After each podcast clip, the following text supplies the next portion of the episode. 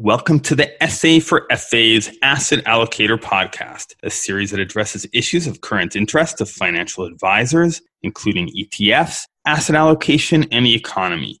I am your host, Gil Weinrich of Seeking Alpha, and today I am honored to welcome onto my show a man who needs no introduction, who is known to most of our listeners, and that is journalist Jonathan Clements.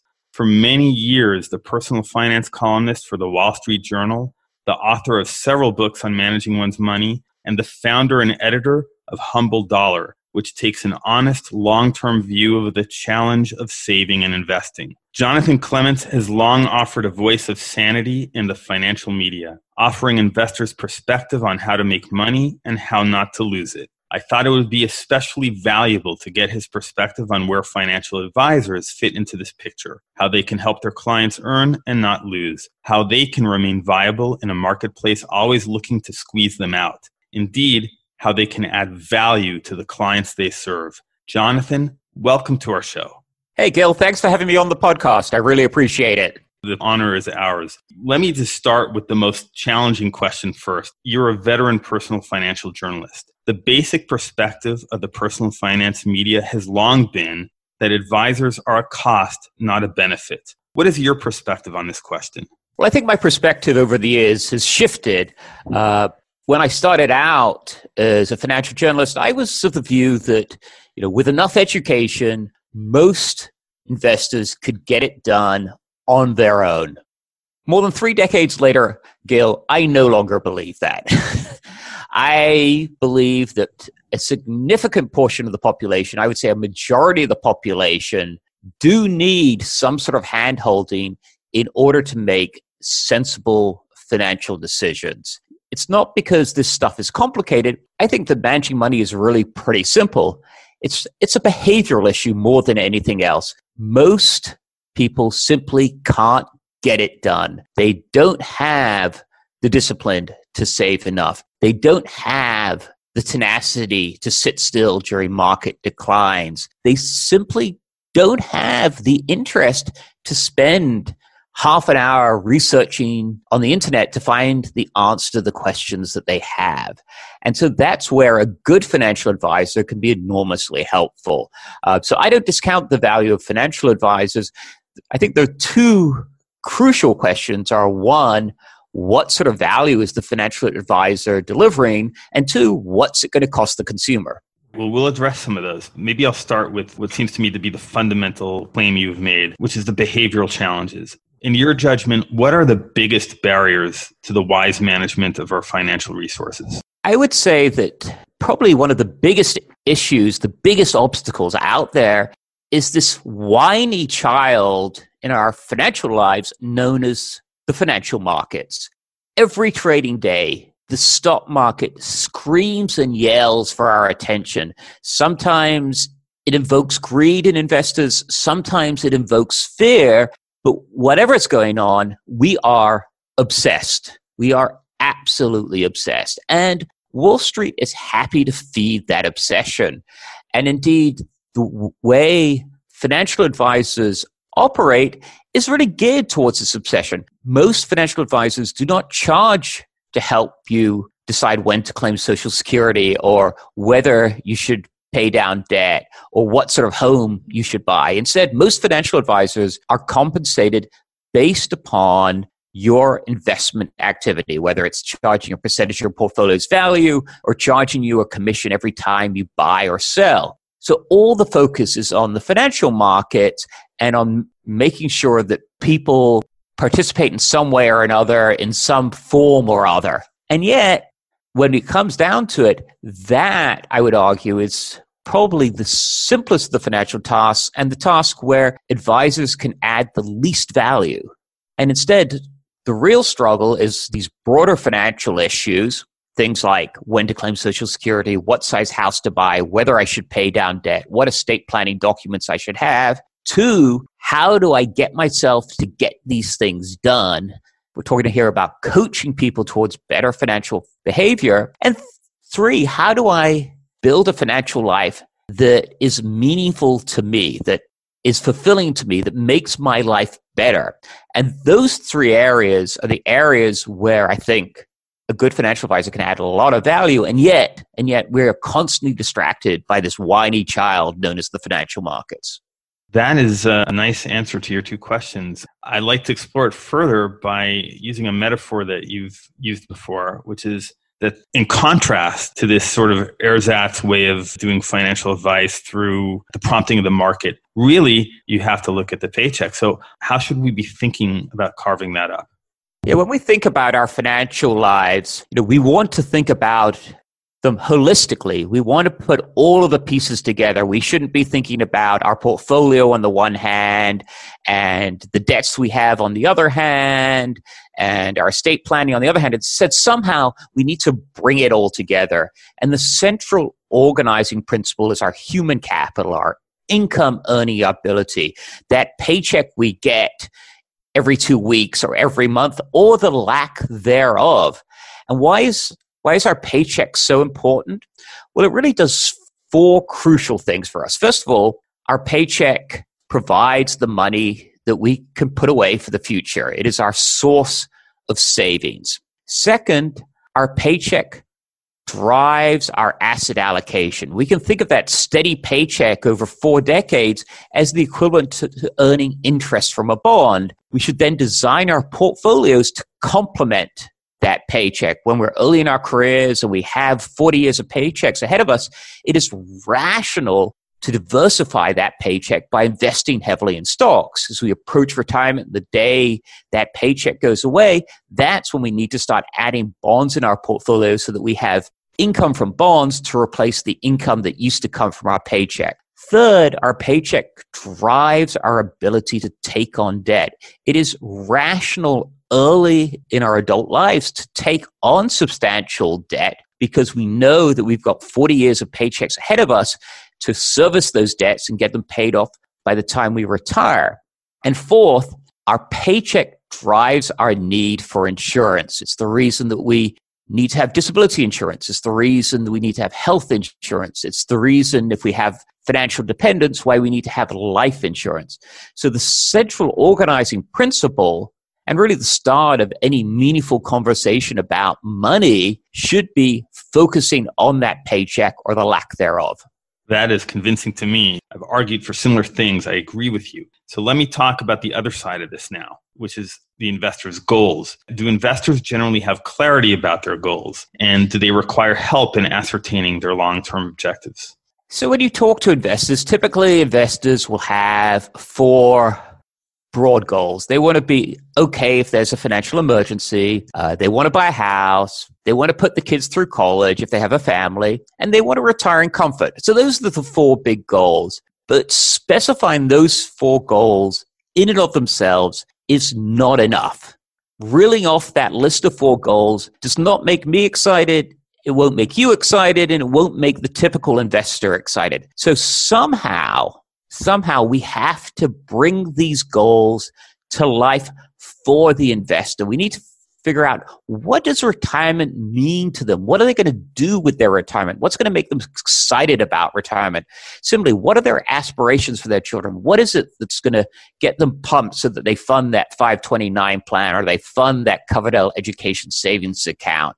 What a good advisor should be doing is trying to figure out why these goals are meaningful for the client so that the client is excited enough to make the sacrifices today necessary to achieve those goals in the future. You know, our financial lives are a constant battle between the whiny demands of our current self and the needs of our future self. And somehow, somehow we need to motivate ourselves to sacrifice today so that 10 or 20 or 30 or 40 years down the road, our future self isn't going to be sitting there and saying, Boy, I was so dumb when I was younger and I should have been saving a whole lot more money.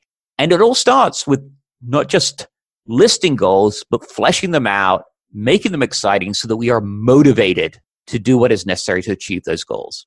Eminent good sense. Now, you follow public policy aspects of finance as well. What's your take on the reliability of Social Security?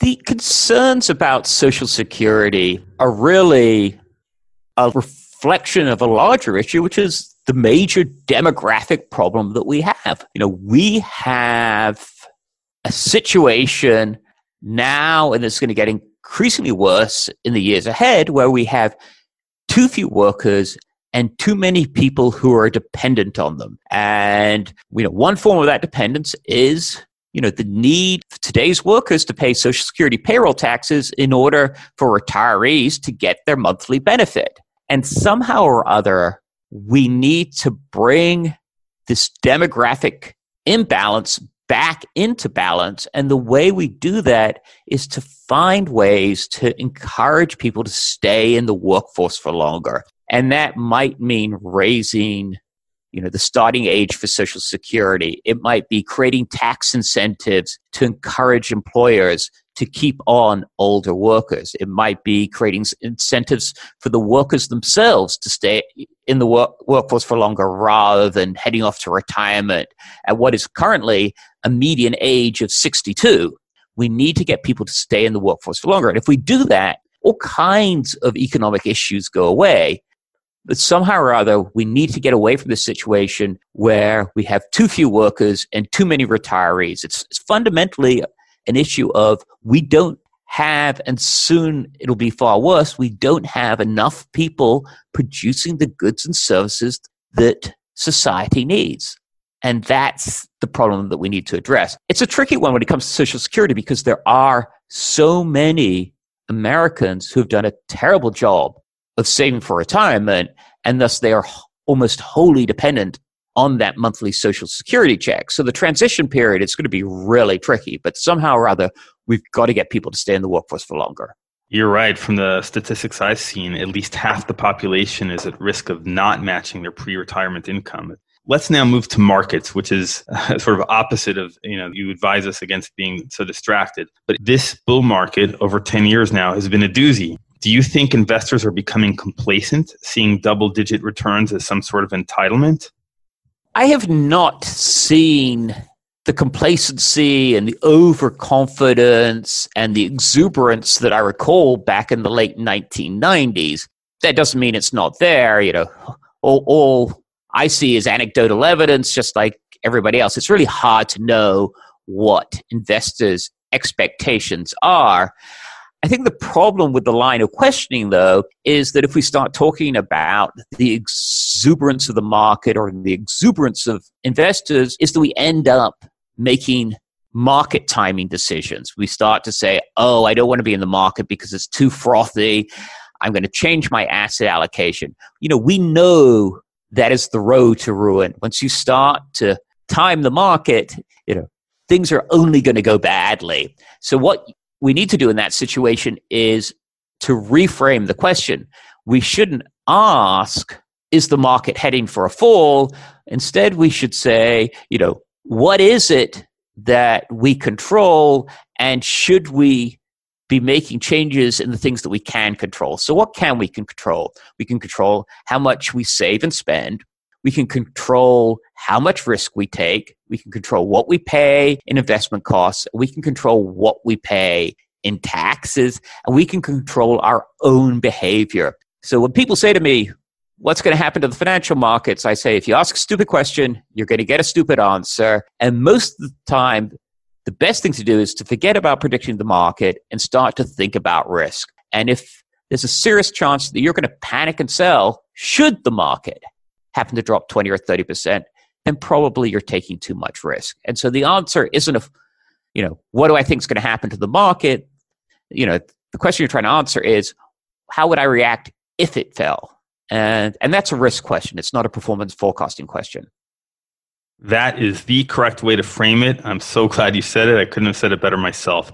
Thank you for that. Let's move on to a macro topic because it concerns all investors, even if we have no control over it, like you were just saying. The Fed, in its accommodationist policies right now, is it playing a constructive role in markets? Oh, Gil, I have no idea. I, you know, it's uh, again, you sort of end up in this short-term guessing game, and you know, maybe they're helping, maybe they aren't. But you know, spending time thinking about such issues isn't going to make me a better manager of my own money. So I really resist thinking about the Fed or thinking much about the economy or thinking too much about uh, market valuations. And before you even think about asking about it, you know, or thinking about what's going to happen in the 2020 presidential election. I mean, one of the things on Humble Dollar that I try,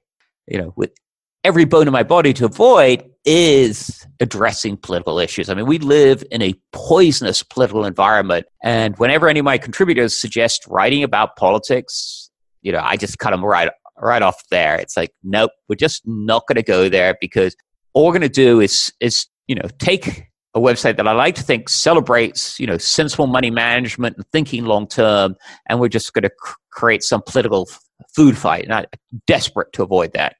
I keep provoking all the best answers. I, I just, I love this. This is good. People, especially since uh, you know our audience is accustomed to articles and opinions on the Fed. Hearing what you have to say is an extremely valuable perspective. Thank you for that. We have time for one more question, and I'm just going to ask you based on your long experience, could you perhaps offer an anecdote of maybe uh, something you've seen where uh, the outcome turned out better than might have been expected because of somebody actually taking the bull by the horns, maybe with some behavioral coaching and so forth?